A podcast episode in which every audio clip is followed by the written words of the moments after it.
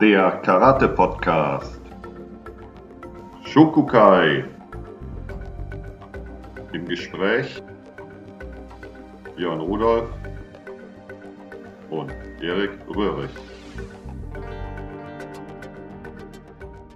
Hallo ihr Lieben, hallo im neuen Jahr 2022 an den Empfängergeräten und hallo Erik. Hallo Björn, hallo an die Welt da draußen. So, fangen wir vielleicht gleich mal an. Wir können ja sagen, wir machen unsere zweite Staffel jetzt, einfach nur weil es ein neues Jahr ist und kommen wir gleich zu den Änderungen im Podcast. Es gibt keine.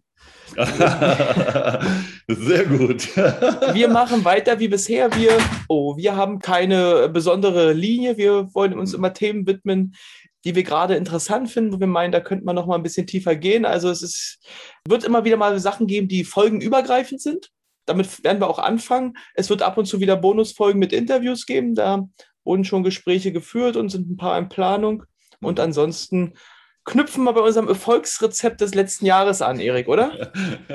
Das Erfolgsrezept, ähm, ja, genau. Wie auch immer das jetzt genau heißen mag, ich mag es gar nicht benennen. Aber du hast vollkommen recht. Also es wird so weiterlaufen. Über die Jahre haben wir nichts getan. Das war auch eine ganz schöne Zeit. Ein bisschen trainiert, du als auch ich. Wir haben ja ein bisschen gequatscht. Nicht übermäßig viel. Ja, auf jeden Fall hat die Karate-Welt äh, hat, hat sich weiter gedreht mit uns zusammen. Das ist ja schon mal etwas Schönes. Und wir haben, wie gesagt, Aussichten für ein paar physische Treffen, die wir machen können. Wir warten aber noch ein bisschen ab, äh, weil die Corona-Situation ist ja doch so wackelig, dass wir die Pferde vorher nicht scheu machen wollen, würde ungelegte Eier reden. Aber ähm, spannende Sachen sind im Start. Ja, du hast recht, das könnte tatsächlich eine Neuerung in diesem Jahr werden, wenn jetzt äh, genau. äh, vielleicht sogar wieder Seminare und Lehrgänge so ein bisschen stattfinden, dass wir in dem Podcast danach vielleicht ein bisschen darüber reden, was da passiert ist, ne? wie, wie, was passiert ist. Ich glaube, das äh, könnte eine Bereicherung werden, das ja in den letzten Jahren nicht so stattfinden konnte, ja. einfach weil die physischen Treffen gefehlt haben. Ja, ganz genau, dass wir dann das aufgreifen, was da thematisiert worden ist, dass wir dann viel wieder bei VASA sind, weil das wird ja das sein, was in den Seminaren tatsächlich stattfindet, die Physis. Ja, cool, klasse, genau. Ist mir im Moment überhaupt nicht mehr im, im, im Sinn gekommen, die ganze Sache.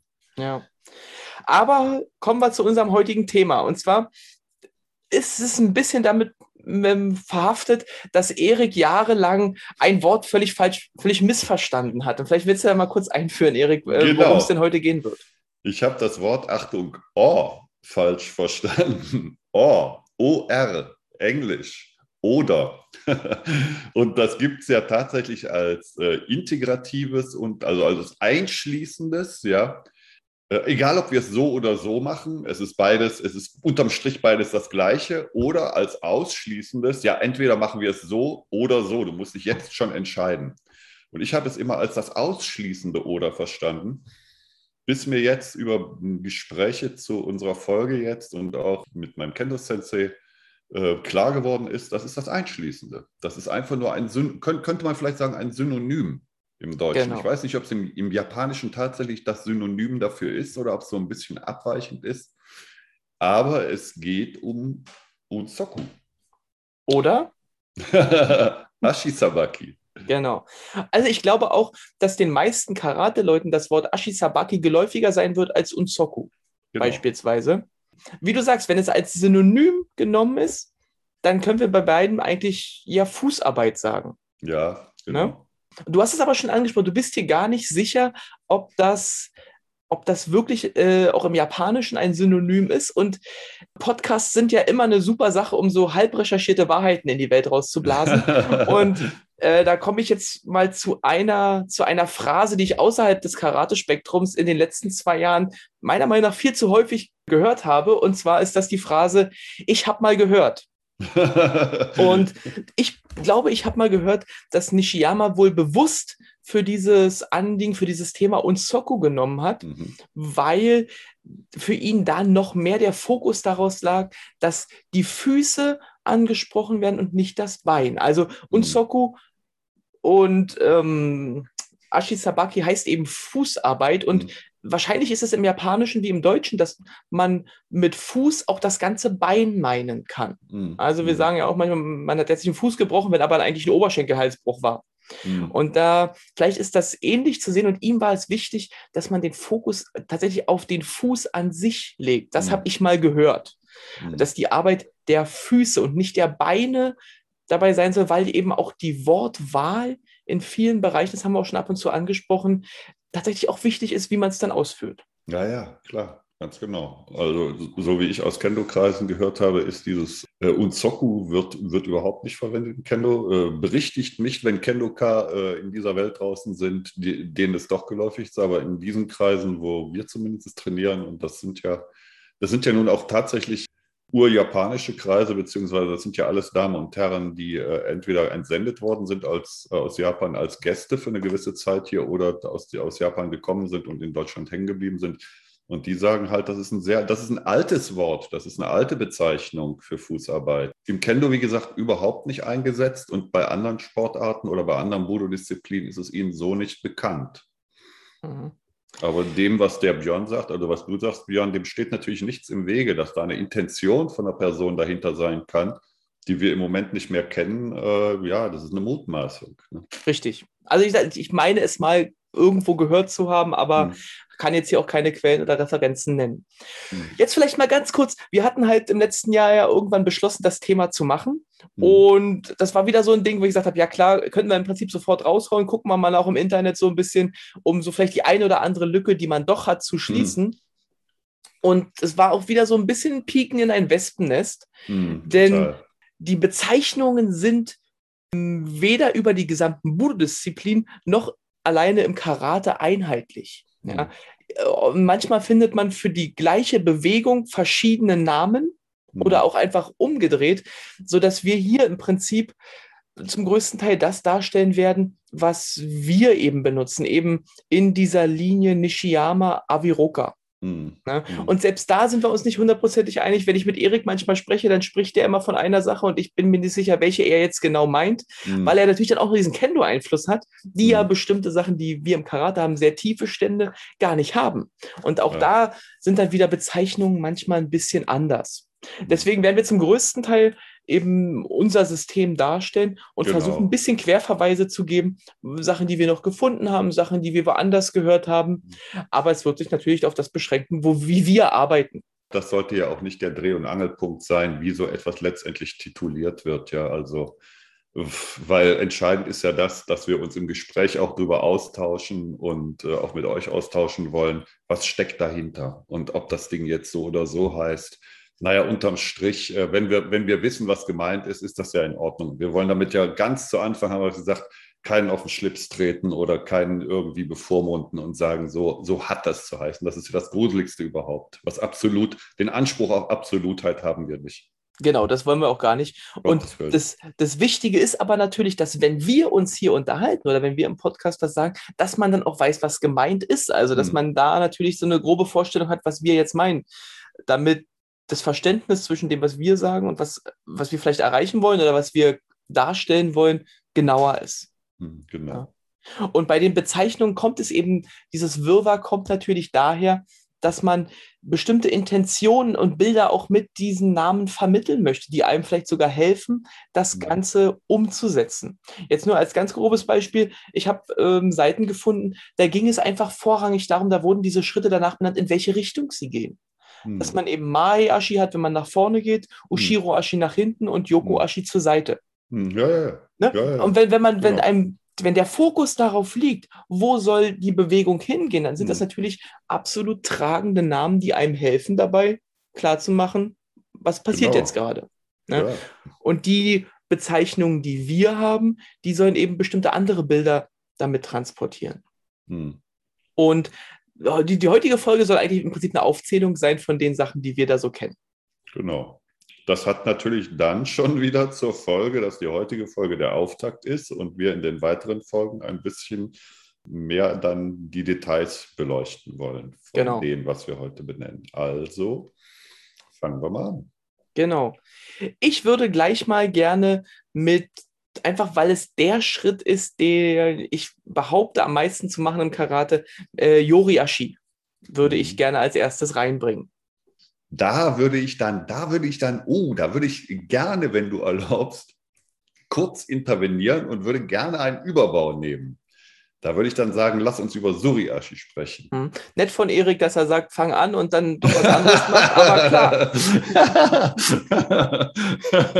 Ihr merkt, es hat sich nichts geändert. ja, genau, sorry. lass uns bei Suriashi bleiben, genau, weil auch den habe ich schon in verschiedenen Zusammenhängen gefunden. Hm. Äh, sag du doch erstmal am besten, äh, was, was wir darunter verstehen. Also Suriashi ist der Oberbegriff für alle Gleitschritte für alle Schritte, die letztendlich nicht mit einem übersetzenden Bein, mit dem übersetzenden Fuß verwendet werden. Genau, Suri-Ashi habe ich gefunden. Suri hieße wohl so viel wie reiben. Ja, und das genau. eben als Bild, dass sich gefühlt der Fuß nicht großartig wegbewegt vom Boden genau. auch. Ne? Reiben, gleiten, ja. Genau. Aus dem Kendo äh, Suriyage, Technik, nach oben gleiten. Ne? Genau, also genau alles, was, was irgendwie eine, eine Gleitbewegung hat. Ne? Ganz genau, ganz genau. Das heißt also, das Erste, was wir natürlich erstmal äh, damit natürlich auch schon formulieren, ist ähm, Gleiten. Es bleibt auch mit den, die, die Füßchen bleiben dabei auf dem Boden. Ne? Es, bleibt im, es bleibt mit Bodenkontakt. Der Fuß bleibt mit Bodenkontakt. Das heißt, der wird nicht angehoben. Genau. Da kommen wir eben bei den, bei den Methodensachen dann sicherlich auch nochmal zu. Hm. Und das führt wiederum dazu, dass das, was wir als Yori-Ashi bezeichnen, oftmals eben auch einfach mit Suri-Ashi betitelt wird. Habe ich auch schon oft gefunden. Also, ah, was ja. meinen wir mit Yori-Ashi? Yori-Ashi, dass, wenn wir jetzt meinetwegen linkes Bein vorne stehen, und das linke Beinstück nach vorn setzen und das rechte hinterher. Natürlich mhm. beginnt die Bewegung, das wird auch wieder vertieft noch sein, aus dem hinteren Bein, das genau. hintere Bein. Und jetzt kommt schon wieder der nächste Terminus. Das hintere Bein sendet praktisch das vordere genau. Bein. Weswegen das Ganze, ich glaube sogar im Kendo fast ausschließlich so bezeichnet ja. wird als Okuriashi. Ganz genau. Ganz genau. Also Okuriashi als Senden oder die Post ja, und da hat der Björn, also das ist ja, das finde ich eine ganz wichtige, die, äh, ähm, ganz wichtigen Gedanken, den, den er da, äh, den du da einbindest, dass er von dem Sender spricht. Ja, du kannst natürlich auch als Post von dem Versendeten sprechen. Ja, also das, was versendet wird, kann ja letztendlich auch äh, der Brief sein und dann wäre es das vordere Fuß, der, der vordere Fuß. Aber der Initiator ist natürlich der hintere. Und das finde ich eine ganz wichtige Sache, dass man das wieder, wieder auch von zwei Seiten betrachten kann. Genau. Aber terminologisch erstmal, wie gesagt, da reden wir, wenn wir praktisch das Bein, das in die Richtung, wo wir hingehen, steht als erstes Bewegen vom anderen bewegt, nennen wir das Yoriashi oder Okuriashi. Das geht genau. natürlich auch nach hinten, dann dreht Ganz sich das Ganze genau. nur um, dann sendet das vordere Bein das hintere Bein und wir können das auch seitlich machen. Ganz genau. Ganz genau. Ist im Kendo auch eine beliebte Ashisabaki, eine, eine Fußarbeit, die immer mal wieder geübt wird auch mit Ansage, gerade im Anfängerkreis, ne, also Mai, Oshiro, Migi und Hidari und das alles mit äh, Okuriashi. Und da wird immer noch gesagt, Mai, Mai, Mai äh, und dann äh, Ushiro, Ushiro, äh, Migi. Und das führt, das führt dann zu zwei Sachen. Das führt dann zu der einen Sache, dass man der Sache folgt, wenn sie kommt als Befehl oder als Aufforderung. Ja. Und das andere, ja klar, Verständnis her, das ist natürlich auch noch so ein Ding, klar. Mhm. Okay, würde mir erstmal jetzt für Yoriashi oder Okuriashi reichen. Mhm. Das war so grob wissen, was da passiert. Na, dass das alles mhm. natürlich nicht so einfach ist umzusetzen genau. und dann auch eine Technik darauf zu bauen, ist ja eine andere Geschichte, aber mhm. terminologisch erstmal, das wäre das Yoriashi oder Okuriashi. Genau. Dann würde ich vielleicht weitergehen zu Tsugiyashi. Genau. Dann Klingt bleiben wir nämlich weiter beim, Entschuldigung, dann bleiben wir weiter beim Suriashi, wir bleiben weiter beim Gleiten. Und da ist das Interessante, da kommt dann, wenn wir das aber weiter ins Gleiten nehmen, kommt bei unserer Herangehensweise oder die, die ich so vertrete, kommen wir natürlich mit unserem Suriashi trotzdem wieder so ein bisschen in, in definitorische Problematiken. Mhm. Also lass uns erstmal erklären, was Tsugiashi ist und dann, warum es dann vielleicht doch ein bisschen schwieriger ist. Mhm. Magst du? Äh, ja, mag ich. Also wir hatten beim, im Gegensatz zum Okuriashi, wo vermeintlich zuerst das Bein in die Richtung geht, äh, in die wir uns bewegen, gesetzt wird, ist beim Tsuyashi das von der Bewegungsrichtung entfernte Bein das Bein, was wir zuerst bewegen. Also wenn wir nach vorne gehen wollen, ziehen wir letztendlich erst das hintere Bein ran. Wenn wir nach hinten gehen wollen, ziehen wir erst das vordere Bein ran, stoßen uns damit dann oder drücken uns dann quasi damit ab. Mhm. Das heißt, wir verändern unsere Startposition, die Startposition wird verändert. Genau. Ja, genau, das bleiben wir erstmal so als Basisversion, ganz genau. Und äh, beim Tsugiashi, dass wir, dass die Füße sich nicht, dass der hintere Fuß nicht über den vorderen drüber gesetzt wird, also von der Entfernung her. Siehst du, und das sehe ich anders. Für mich ist Tsugiashi auch, wenn der eben übergesetzt wird, was man dann oftmals als Kosadashi empfindet Mhm. oder genannt Ja, wird, habe ich. Für mich ist Tsugiashi auch, wenn ich den Fuß über die andere Fußlinie ziehe. Ist für mich auch Tsugiashi.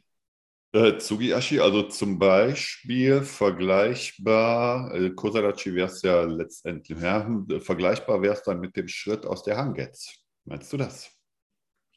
Na, da ist die, die Intention ja noch ein bisschen eine andere. Aber grundsätzlich ja. Bevor wir den Maigiri machen, meine Ja, meine ich genau. jetzt. Ja, also wir Das- setzen ab in der Wendung 180 Grad, setzen den Kukutsudachi ab und schleichen uns dann, wenn man Hakama an hätten, äh, würde man nicht sehen, dass der hintere Fuß quasi sich bewegt und wir bringen den hinteren Fuß in eine Position, wo wir uns schon nach vorne, vorne arbeiten können, ohne dass unser Partner das großartig mitbekommt. Hm. Also bei, bei dieser Hangetsu-Bewegung, die du meinst, eben vor diesem Majiri, ist für mich eine andere Intention noch bei, weil wir ja da gezogen werden, mehr oder Mhm. weniger als mögliche Anwendung Hm. und dann das machen. Äh, aber von der reinen Bewegung her würde ich das sagen, ja, weil das ist der große Vorteil, den ich eben in Tsugiyashi sehe. Der hat Mhm. für mich zwei Vorteile, sage ich jetzt mal, im Gegensatz zum Yoriashi, weil bei Yoriashi der die Range of Motion, die wir haben, in der wir noch agieren können, relativ begrenzt ist. Also wir können uns nicht großartig weit damit wegbewegen. Hm. Und bei Sugiashi haben wir eine große Variante von Abständen, die wir bedienen können. Also wir können meiner Meinung nach den Ja, hinteren ja, ja. Fuß minimal bewegen. Wir können den aber, so wie gesagt, bis zum Übersetzen bringen Hm. und dadurch da zum Beispiel in der Kombination, wenn wir jemanden verfolgen, sehr, sehr gut anpassen. Hm. Und wir können mit dem Timing da noch ein bisschen spielen, was bei Yoriashi eben auch relativ festgesetzt ist, meiner Meinung nach. Deswegen würde ich diese Unterscheidung nicht machen, ob wir das übersetzen können. Und dann, wie Hm. gesagt, wenn man mit meiner Herangehensweise ist es natürlich dann zu sagen, bei Suriashi sind alle Schritte, wo wir nicht die Beine kreuzen, dann passt es da natürlich nicht. Ja, ja. Aber ich sag mal, das ist, wie du ja vorhin sagtest, wichtig ist, dass wir wissen, worüber wir sprechen Ja. und jetzt äh, da nicht definitorische Dogmen irgendwie aufbauen. ja, ja, genau. Ganz genau. Glaube ich, reicht auch bei Tsugiashi erstmal aus. Ne? Ja, ja. Sugiashi, Yoriashi. Dann würde ich als nächstes ganz gerne den, den ich als Fumiashi bezeichne, Hm. oder wie ich von Avi gelernt habe, vor allem Fumiashi, weil wir da immer noch auf einer Linie bleiben. Hm. Wir Hm. bewegen uns ja in einer Linienrichtung. Und das ist eben das, was man fast als erstes, glaube ich, mit lernt im Karate, wenn man Oizuki nach vorne macht. Wir machen einen ganzen großen Schritt nach vorne. Mhm. Das ist Mhm. das, was, was ich eben Fumiashi nennen würde. Ja, Oder nach hinten. Genau, ganz genau. Fumiashi kannte ich so nicht. War für mich immer Ayumi-Ashi, aber ähm, für dich, äh, also für mich ist Ayumi-Ashi einfach das, das Übersetzen der Beine und das normale Gehen letztendlich. Und welche, welche Höhe wir dabei haben, ist für mich erstmal sekundär. Ob das jetzt in einem Sensudachi endet oder in einem, in einem Stand endet äh, oder nicht, das sei erstmal dahingestellt. Äh, Genau. Fumiashi kannte ich ähm, aus dem Kendo, wenn man letztendlich diesen Stampfschritt am Ende setzt nach der Technik. Ja, da kannte ich also- das als Fumikomi. Fumikomi, ja, ja, genau, es ist Fumikomi.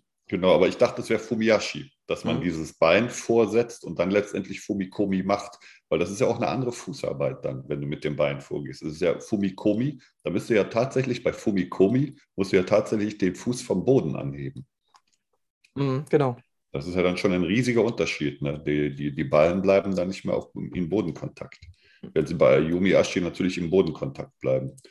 Aber gut, also wir haben entweder Fumi Ashi oder Ayumi Ashi. Das mag auch sein, dass vielleicht Nishiyama das ja sogar irgendwann einfach nur separat benannt hat, um eben diesen Unterschied zwischen dem, was er dann auch Ayumi Ashi nannte, Hm. einfach nur klar zu machen. Ja, um, um auch dabei im terminologischen Wirrwarr mal zu bleiben. Alles das, was ich als Fumiashi bezeichne, habe ich auch hier in anderen Varianten auch noch gefunden im Netz, als ich mal ein bisschen geschaut habe. Also da gibt es eben diese Variante, die du sagst, mit dem Ayumiashi natürlich auch. Ja, Dann gibt es auch die Variante, dass es Kayashi ist, was wir wieder als was anderes bezeichnen. ja, ja, genau. Also da ist wieder, je nachdem, wo man hin will, und Ja, ähm, stimmt, unterschiedliche Bezeichnungen. Und deswegen, also bleiben wir mal hier bei Fumiashi oder Ayumiashi Ja, oder für uns als Deutsch als ganzer Schritt. ja, ganz genau. Ja. Mhm. Im Gegensatz zu den, ich sag jetzt mal, Gleitschritten vielleicht auch. Mhm, Ja, genau. Gleitschritte, ganze Schritte. Ja, ja, Genau. genau, okay. Ja, da haben wir die beiden großen, großen Themen abgeändert und in welchem Stand die dann enden, das ist ja wieder eine ganz andere Thematik. Wir können einen ganzen Schritt, das sehen wir ja schon in den, in den, in den Cutter natürlich und in unseren Keyhorn, wir können einen ganzen Schritt machen und der kann ja in jedem, in jedem beliebigen Stand enden. Das mhm. ist ja ein ganz anderes, ganz anderes Thema. Und wir können genauso gut jeden Gleitschritt machen, der auch in jedem beliebigen Stand enden kann. Also der, der Schritt ist nicht äh, aussagekräftig dafür, wie der Stand danach benannt werden kann oder muss. Aber ich glaube, das sind erstmal die, die vielleicht drei großen, die, jetzt lehne ich mich weit aus dem Fenster, aber wahrscheinlich in allen Karate-Stilen, Richtungen auch vertreten sein werden. Das könnte ich mir gut vorstellen. Hm, das glaube ich auch. Ja. Ähm, darüber hinaus gibt es aber natürlich noch mehr, die wir benutzen. Ja, genau, die wir benutzen, die in den Kata etwas weniger zu finden sind. Überlege ich gerade, wie wir da aufgestellt sind, aber gewisse Sachen sehe ich da den. Ja, wir können ja reden von, fangen wir, fangen wir vielleicht mit dem Gradlinigen weiter an, bleiben wir bei Hiraki Ashi. Ja. Mhm. Ähm, ist, ist ein Schritt, das heißt, Hiraki heißt öffnen. Ja, und wir öffnen, wir öffnen quasi unsere, wenn man es von vorn, von, von, von frontal sieht, könnte man sagen, man öffnet seine Schrittbreite. Ja. Wenn wir beim Senksudachi einen sehr schmalen Stand haben, in Hüftbreite, wo unsere Füße stehen, heißt öffnen, dass der vordere oder der hintere Fuß auf doppelte, dreifache Hüftbreite, je nachdem, je nach Anwendung gesetzt werden. Mhm. Und ähm, ich überlege gerade, ob wir das irgendwo in einer Kata haben. Fällt mir im Moment. Erik, ich will mal jetzt einfach stänkern. Und da ja. du mich ja vorhin rausgebracht hast, wenn wir jetzt zu den Sachen kommen, könnte man dann nicht den Oberbau Tai Sabaki nehmen? naja, klar. Ja. Also wenn wir jetzt sagen, wir haben jetzt Fall. Sachen, die eher, die nicht gerade, die nicht vor und zurück gehen, sondern vielleicht eher seitlich, könnte man da natürlich sagen, wir haben den, den Sammelbegriff Taisabaki. Richtig? Oder liege ich falsch? Ja, Taisabaki heißt generell die Körperverschiebung, also das, was wir mit unserem was, mit unserer Ashisabaki initiieren und nachher mit, mit, dem Stand, den wir vielleicht einnehmen. Mhm. Also dabei ist relativ, ist die Richtung relativ egal, ne? Dabei ist die Richtung egal. Ah, ja. ja, ja, ja. Das können ja. wir, das können wir, das können wir, egal in welche Richtung, ob wir das über eine Drehung, über einen geradlinigen oder über einen gedrehten Schritt machen, das spielt keine Rolle. So wie sich der Körper im Raum ausrichtet nach der Schrittarbeit. Und die Schrittarbeit ist dafür der, der, der benannte Motor so in etwa. Ja, ja, okay, okay, dann habe ich dich doch nicht unterbrochen. ist ja auch nicht weiter schlimm. also, aber deine, deine, ja, deine also Anschlussfrage, also deine Anschlussfrage bestand ja darin, ob wir das in Kata finden. Ich könnte mir vorstellen, dass man sagt, in der MP am Anfang, die erste Bewegung, die könnte man vielleicht hm. sogar ein bisschen in diese Richtung Hierarchie deuten, wenn man möchte. Ja, wobei man da, wobei man da natürlich auch die, im Gegensatz zum Hierarchie-Archi, wobei man da natürlich auch die Fußstellungen ändert. Ne? Richtig. Man dreht ja tatsächlich die Füße um und die Zeit, und das ist ja beim Hierarchie nicht der Fall. Ja. Da bleiben die Füße ja weiter in Richtung Partner gemünzt, genau. ausgerichtet. Und, wenn, und das machen wir bei der MP nicht. Das ist natürlich, das kann natürlich ein Ausweichen sein bei der MP, wie auch immer man es jetzt sieht. Da gibt es ja auch wieder tausend Varianten, wie man das interpretieren kann. Na, sei es drum, sei es drum. Also wir haben Hierarchie-Archie. Wir öffnen in eine Richtung. Oder im hinteren Bein, genau, öffnen wir. Wir lassen quasi, wir, wir, wir schaffen uns die Möglichkeit, aus der Line of Attack rauszugehen. Die, also die Richtung ist ja immer auf uns gerichtet und wenn der Partner zu uns steht, ist eine gedachte Linie gerade und wenn die Technik abgeschossen wird, dann gehen wir seitlich äh, aus, dieser, aus dieser Bewegung raus. Mit einer geradlinigen Fußbewegung. Gradlinig betone ich jetzt deshalb nochmal so, weil dann der, die zweite Technik kommt, die dann wirklich etwas anders initiiert ist. Unterm Strich ist es auch wieder ein, ist es auch wieder ein Okuri-Ashi, weil natürlich ist auch wieder das vordere Bein, was aktiv ist, aber es setzt uns nicht gerade nach hinten, sondern es setzt uns seitlich nach hinten. Es ist vielleicht, könnte man bei Hiraki Ashi sogar sagen, es wäre Okuri Ashi, Migi und Hidari. Mm. Ja, ich weiß, es ist ein kleiner Unterschied drin. Genau, es ist ein Unterschied drin. Bei einem Yori-Ashi oder Okuri-Ashi nehme ich ja danach einen Stand ein.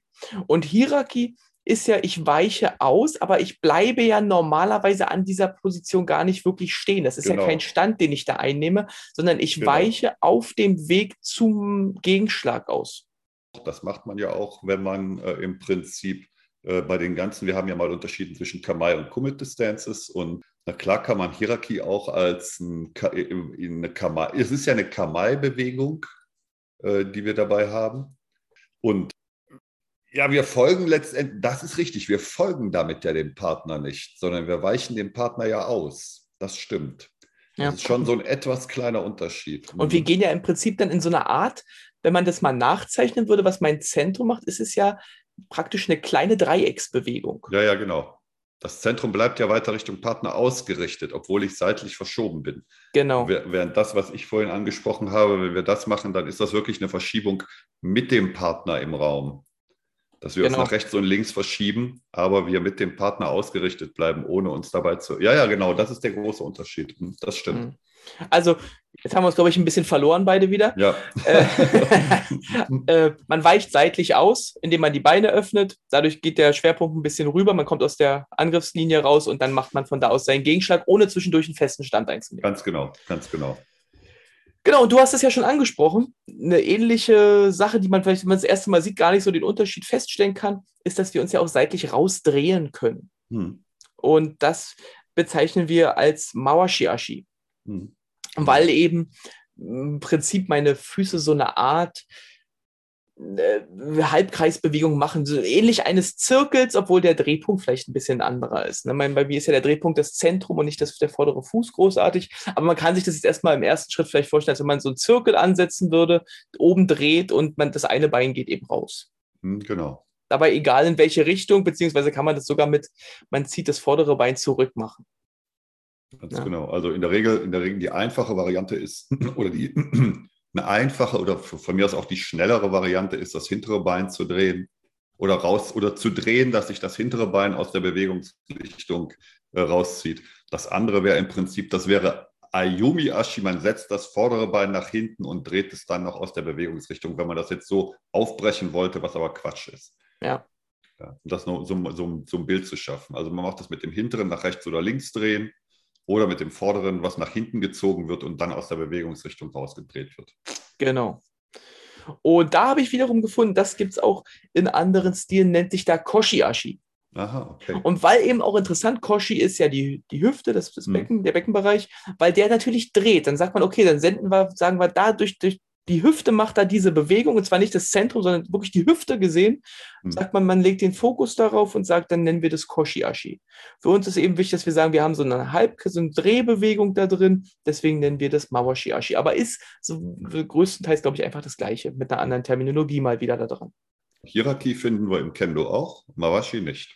Mhm. Das finde ich ganz interessant.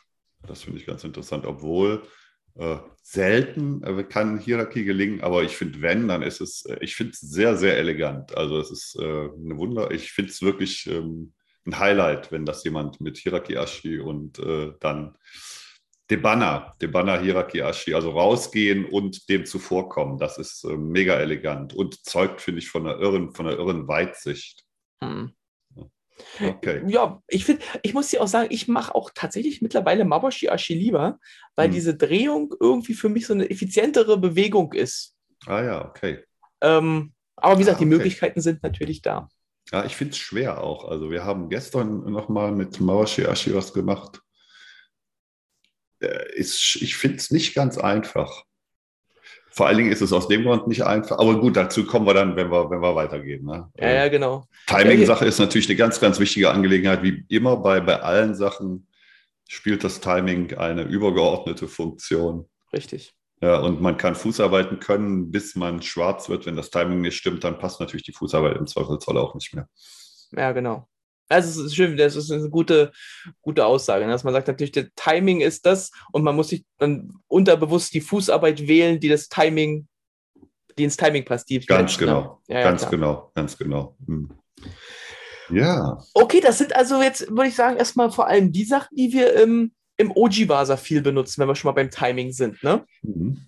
Also ja. diese Sachen benutzen wir da viel, wenn jemand auf mich eine, eine Attacke startet, die können wir da gut verwenden. Natürlich Ja. auch in anderen Bereichen, aber es kommen jetzt noch ein paar, die würde ich sagen, die benutze ich auf jeden Fall eher im Shikake-Wasa-Bereich. Hm, hm, okay. Hm, ja, dann schieß mal los. Da kommen wir jetzt nämlich zu dem, wir haben es ja jetzt oft angesprochen, dass es noch etwas gibt, was wir auch als Ayumi-Ashi bezeichnen. Hm, Und zwar, du sagtest es schon, Ayumi ist ja das normale Gehen. hm, Und da ist meine Interpretation immer, dass ich sage, normales Gehen findet für mich ja doch ein bisschen anders statt als das Gehen in, in tiefen Ständen zum Beispiel. hm, klar. Und deswegen ist es auch meiner Meinung nach schneller viele Schritte hintereinander für, bei Ayumi Ashi. Also es ist halt, wir haben sehr viel höheren Stand wie im normalen Gehen Hm. und kommen sehr schnell nach vorne. Hm? Wir brauchen ja letztendlich, wenn wir Ayumi Ashi machen und äh, den, das, den, die, die, die Fußarbeit nicht mit einem Stand abschließen wollen, dann brauchen wir ja auch keinen tiefen Stand. So in etwa. Naja, Weil den tiefen Stand, der ist ja immer so ein bisschen verknüpft auch mit der, mit der Technik, mit dem Vasa, was dann kommt. Und Vasa ist ja dann auch wieder mit dem Stand verbunden. Ja, aber ich kann Ayumi Ashi ja auch mit dem tiefen Stand abschließen. Kann man Ähm. machen. Ist, ist dann, wäre dann aber schon die Frage, das Fragezeichen, warum dann tiefen Stand? Weil Stände haben ja unsere zwei Funktionen, ne? von einem in den nächsten zu kommen und eine Technik Hm. zu liefern. Genau. Also ich benutze Ayumi Ashi eigentlich nur in einem Fall. Ja, okay. Und zwar ähm, im, im Freesparring Freikumite, Ja, wenn man eben merkt, man, der andere bewegt sich nicht, der greift mich nicht an. Also Mhm. ich muss irgendwie ein Timing kreieren, wie ich ein Kyoch bei ihm hervorrufe. Hm. Dann ah, mache okay. ich es ganz gerne einfach ein Stück weg von ihm zu gehen. Mhm. Also so, dass es vermeintlich nicht mehr, nicht mehr gefährlich ist. Also wir haben ja darüber, über Mai haben wir ja schon mal eine Folge gemacht und das, dieses wirklich, wo, wo es gleich passieren wird, ist Isoko Ito. Mhm. Da Mhm, genau. brennt es. Da wissen beide Ja. eigentlich normalerweise, da passiert was. Ich gehe also ein, ein kleines Stück weg, sodass vielleicht so, weiß nicht, ähm, grob zwei, drei Meter zwischen uns sind. Mhm. Der andere sich entspannt und dann ich eben unheimlich schnell auf ihn zugehe, Mhm. Mhm. um eben da was zu kreieren. Da kann es sein, dass er mich angreift. Da kann Mhm. es aber auch sein, was äh, der Normalfall tatsächlich ist, der ist erstmal Itzku, der ist fest, der macht gar Mhm. nichts. Mhm. Und ich brauche einfach dann bloß noch mit einer Technik das Ganze abschließen. Ah, okay. Und dafür nutze ich dieses Ach ja, ja, ja. Ashi ganz gerne. Und ich erinnere mich, dass wir das ein Jahr bei Sensei Nishiyama im Dojo, als er noch lebte, in seinen letzten Lustig, Jahren ja, ja, ja. bis zum Erbrechen geübt haben. Lustig. Weißt du warum? Weil das fällt mir jetzt gerade so, so siedend ein. Ja, ja, klar. Ne? Weil ich habe das auch eine Zeit lang im Kendo gemacht, dass ich aus dem großen Abstand dann reingegangen bin und bis bis mir dann jemand gesagt hat, das fand ich gut, das ist egoistisches Kendo. Das ist, ja, ja, das ist genau, das führt zwar zum, führt zum Ziel, ja, ich kann eventuell mein Ippon holen, aber es wäre egoistisches Kendo, weil wir machen es eigentlich nicht miteinander. So, das, aber genau das habe ich auch gemacht, genau. Aus dem großen Abstand reingegangen und wirklich äh, einfach, einfach die Distanz verkürzt, Distanz verkürzt und geschlagen. Peng. Weil entweder war der andere wirklich, der war blockt, der war schockt, der war, wusste gar nichts damit anzufangen. Ja, ja, stimmt. Gut, dass du mich, gut, dass du, gut, dass das jetzt nochmal in Erinnerung gerufen wird. Cool, klasse. Ja. Ego, es wäre auch egoistisches Karate, wenn ich einfach vorgehe und auf jeden Fall einen Zuki mache. Ja, ja, ja. Aber wie immer muss ich natürlich in dem Moment auch bereit sein, dass der nicht so überrascht ist, dass er fest ist, sondern der kann mich ja auch angreifen und dann muss ich von Klar. da aus wieder eine Oji-Basa-Sache machen. Klar. Ja. Ja, ja, ja. Nee, das war jetzt keine Wertung, sondern Nee, mir nee. ist es halt im Kendo so gesagt worden, dass sie sagen, das ist zu egoistisches Kendo, das macht man nicht. Ne? Ja. Nee, weil ich es im Karate auch genauso sehen würde. Wenn jemand einfach nach Ach. vorne rennt und eine Technik macht, ist es egoistisch und ja, auch ja dumm, wenn der andere bereit ist, dann bringt es genau, ja nichts. genau, genau, ganz Ja. genau. Ah ja, okay, aber das ist, äh, das ist, die, äh, das ist dieses Ayumi-Ashi, was wir definitiv dafür verwenden. Ha, genau, absolut Genau. richtig. Und deswegen könnte ich mir halt vorstellen, dass Nishiyama irgendwann gesagt hat, das ist Ayumi-Ashi, das ist Fumi-Ashi, um da auch mal so noch so eine Grundidee von zu haben. Aber Hm. sei es drum. Sei es drum, genau. Ja, was haben wir noch? Ähm, Ja, was haben wir noch? Da, ich weiß, dass dir doch was auf der, dass dir doch was auf der Seele brennt. Mir brennen zwei Sachen auf der Seele, Erik. Ja, jetzt bin ich zwei. Ui, jetzt bin ich ja gespannt. Ja, Kayashi. Mhm. Kayashi hat für mich auch so eine Sonderstellung, weil Kayashi uns im Raum gar nicht nach vorne bewegt oder in irgendeine Richtung Mhm. bewegt. Kayashi, wie wir es bezeichnen, ist einfach das Wechseln der Füße Hm, auf der Stelle. Hm. Also erstmal jetzt natürlich, wenn man das so hört, äh, warum wechselst du denn die Füße? Warum bewegst du die Füße, wenn du dich gar nicht bewegen willst? Was ist denn Mhm. das für eine Fußarbeit? Ist aber eine Sache, die ich eben auch im Shikake sehr, sehr gerne mache. Kommt überraschenderweise aus dem Kendo. Ja. Denn, wie gesagt, im Kendo hat man ja auch diese Hackhammer an, diese Hosenröcke und man sieht die Füße nicht. Mhm. Und man kann natürlich, je nachdem, welchen Fuß der andere vorne hat, ein bisschen, ich sag mal, taktieren und davon ausgehen, was kommen könnte. Klar. Wenn ich aber schnell meine Füße wechseln kann und äh, auch beliebig oft, Ja. weiß der andere ja nicht, welcher Fuß vorne ist. Und das macht das Ganze schwieriger und kreiert in verschiedenen Möglichkeiten eben auch wieder ein Kioch bei dem Partner. Klar. Hm. Ja, ja, ja. Ja, ja, ja, ganz genau.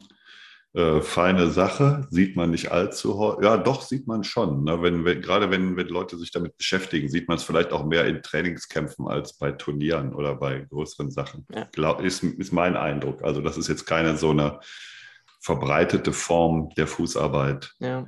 Sieht man aber, ich glaube, im Kickboxen sieht man das auch ab und Klar, zu. Und äh, Boxen. Ali. Wollte Genau. ich sagen, der Ali Shuffle, das ist ja eine 1 zu 1 Übernahme. Ali Shuffle ist 1 zu 1 Übernahme von Kayashi. Richtig. Ja. Ganz genau. Ja, das und noch so ein anderes Ding gab es ja, genau, Suriashi und zwar Okuriashi. Das ist ja auch von einem Boxer aufgenommen worden in den 20er Jahren, äh, dass man den Gleitschritt, dass man boxt mit Gleitschritt, das war ja früher überhaupt nicht der Fall. Man hat einen ganzen Schritt gemacht. Und der Mhm. hat den Gleitschritt eingeführt, beim Jab zum Beispiel oder beim Haken. Das war ein absolutes Novum, ne? genau wie Ali den Shuffle eingeführt hat. Die Ursprünge kann man halt äh, zurückverfolgen oder könnte man da, könnte man da verorten. So. Wo auch Der immer. Aber jedenfalls haben wir das. das Ja, dieses genau. Spektrum steht uns bereit. Genau, und das, den, den Shuffle bei einigen Kämpfen, die vielleicht äh, die Leute, die da sich noch erinnern können oder mal Kämpfe von Muhammad Ali gesehen haben, das wirkte schon fast arrogant und er hat es natürlich auch ein bisschen äh, so, so aufgebaut. Aber das hat den Gegner natürlich schon komplett aus der Fasson gebracht. Ne? Ja, und eine, eine Sache Ja. hätten wir noch. Dann, also die, äh, die mir jetzt einfiele. Ja, Und da müssen wir jetzt, da wir ja hier einen Terminologiehagel heute gemacht haben, sagen, hierfür haben wir gar keine Terminologie. ja, Und zwar ist das im Prinzip eine Sache, die auch meist dann benutzt wird, wenn man sich dem Gegner sehr, sehr nähert. Also es gibt diese Timing-Form, die gehört mit zu den Finden eigentlich zu mir. Hm. Wenn wir den anderen praktisch zwingen, eine Technik zu machen, weil wir uns ihm über das Hisokui-Tor nähern. Ne? Zu mir heißt eigentlich äh, vorrangig äh, Pushing by Spirit. Aber wir machen das eben, indem wir näher rangehen. Und wer sich die Mai-Folge angehört hat, da hat ja Erik nochmal darauf hingewiesen, dieses Isokui-Tor ist der Punkt, an dem es knallen muss. Wenn man den Hm. verpasst, ist es zu spät. Und wenn wir jetzt sagen, wir nähern uns über diesen Punkt, wissen wir, es ist auch saumäßig gefährlich, uns dem Punkt des Absolut. anderen zu nähern. Das heißt, wir dürfen dem an keinem Punkt zeigen, wo Hm. ich mal kurz wenig Verbindung zum Boden habe. Und deswegen ist dieser Gang, nennen wir meistens so der Tausendfüßlergang hm, oder so äh, Krabbelgang, indem wir die, die ganzen Beine mit den Füßen in den Hüften bewegen, um nie irgendwo ein Nachsetzen oder sowas zu haben, um jederzeit sofort starten zu können. Weil das ist natürlich, wenn ich nah auf den Partner gehe und der irgendwann dann doch was macht und ich sehr nah dran bin, bin ich auch in großer Gefahr. Und wir haben tatsächlich beide, und das war eigentlich, ich glaube, der Großteil unserer Recherche für diesen Podcast heute, gesucht, ob es irgendwo dafür einen Namen gibt. Genau. So eine Art Anschleichen, dann gibt es was, was Anschleichen in einem Stil ist. Das war der Sashi-Ashi, habe ich irgendwo gefunden. Hm, Da sind wir aber, Erik und ich, eher so auf diese Idee gekommen, dass das so mehr dieses ist, was wir in dieser Hange zu finden. Ne? Genau. dass der andere mich vielleicht zieht, ich gehe so mit ihm mit, es ist Genau. gar nicht wirklich wie ein Schritt und mache dann von da eine Aktion. Ja, Die Beine kreuzen sich und das ist aber nicht das, was wir mit diesem Tausendfüßlergang Ja, ja. bezeichnen wollen. Ja, ich habe auch Aviroka angeschrieben, ob der wüsste, wie das, ob es irgendwo einen Namen dafür gäbe, ob er was weiß. Und er sagt, Nishiyama hat jedenfalls dieser Sache nie einen Namen gegeben, Hm. so, soweit er sich erinnern kann. Hm. Und deswegen bleibt es bei uns erstmal der Tausendfüßlergang. ja, ist doch auch schön, was, äh, was Selbstbenanntes mit dabei haben. Ja, ja, ja, ja klar. Das, also letztendlich ab dem Moment, wo dieser Gang einsetzt, wird kontinuierlich und ohne Pause der Abstand zum Partner verkürzt. Bis Genau. entweder wir ganz klar das haben, was wir brauchen an Position, oder der Partner dazu animiert wird. Also nochmal, das ist dann schon, das ist dann überreif ne? und wir warten eigentlich nur noch auf den Knall. Genau. Das ist wirklich überreif, genau. Und das wird immer weiter forciert, immer weiter forciert. Und bevor wir ihm einen Kuss geben können, ja, so weit sollte es nicht kommen, ne, muss halt die Technik kommen, von Ihnen oder von uns. Ja. Hm. Beziehungsweise eigentlich immer initiiert von ihm, bloß wir sind schneller. Ja, ja, ja. Das, das wäre natürlich klar. Das wär, ja, ja, weil in der Position darf er nicht mehr pennen.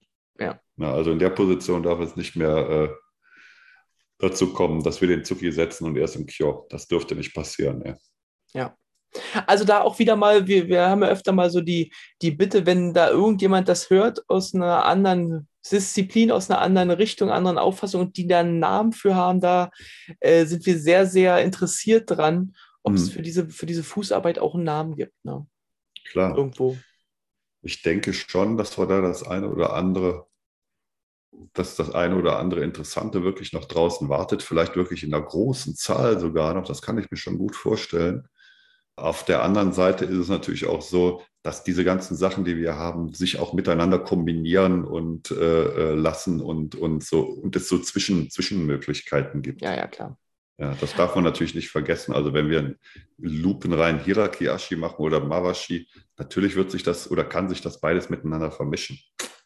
Klar, weil letztendlich geht es ja bloß darum, aus der Angriffslinie rauszukommen Ganz und eine genau. gute Position zu haben, um den Gegenschlag stattfinden zu lassen. Ne? genau. Aber wie gesagt, wer, wer Ideen hat, wer sagt, da habt ihr noch was ganz Wichtiges vergessen, der schreibt uns bitte unbedingt auch wieder unter schokokai.podcast.gmail.com.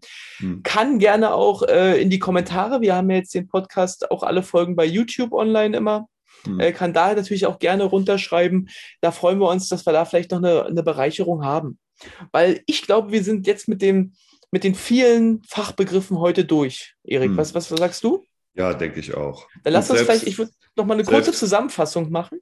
Ja, ja, gut, kurze Zusammenfassung. Äh, also ich denke mal, kann man so unterteilen in, in das, so wie wir es gemacht haben, Suriashi und Ayumi-Ashi, also übersetzender Schritt, gleitender Schritt. Gleitender Schritt haben wir, ähm, vorderer Fuß äh, geht zuerst nach vorne, hinterer Fuß geht zuerst nach hinten. Oder halt, wir setzen, ziehen den Fuß äh, aus der Bewegung heraus erst unter uns ran, um dann weiterzuarbeiten.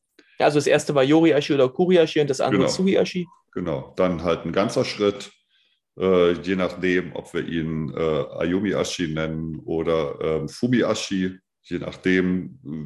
Auf jeden Fall wird das Bein ganz übergesetzt.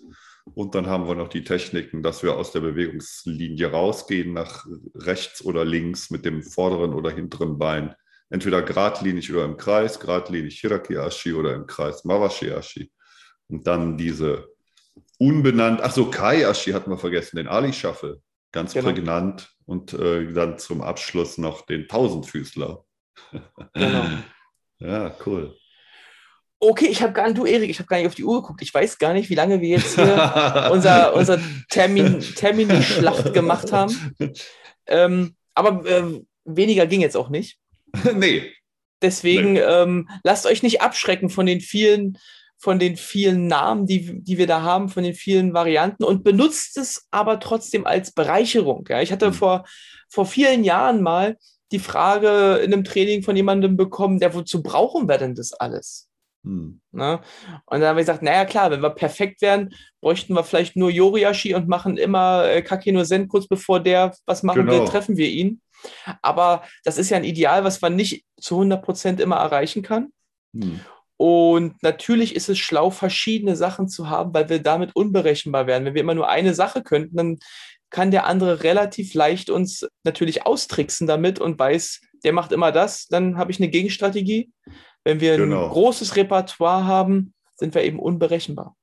Und vielleicht hilft es uns ja auch aus einer gewissen Verkleistertheit heraus, uns nochmal ein bisschen strukturiert rauszubewegen. Also wenn man diesen Weg gehen will.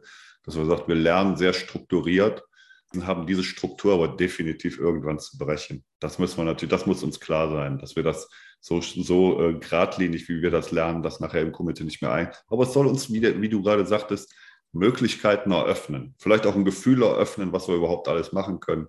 Und dieses Gefühl, um das halt ähm, mit Partner klar erarbeiten zu können, naja, dafür gibt es das, was wir heute benannt haben, unter anderem.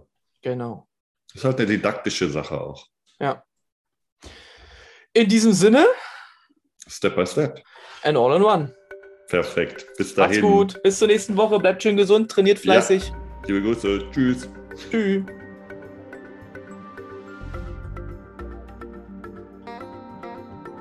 Der Karate Podcast. Shokukai. Im Gespräch. Björn Rudolf und Erik Röhrig.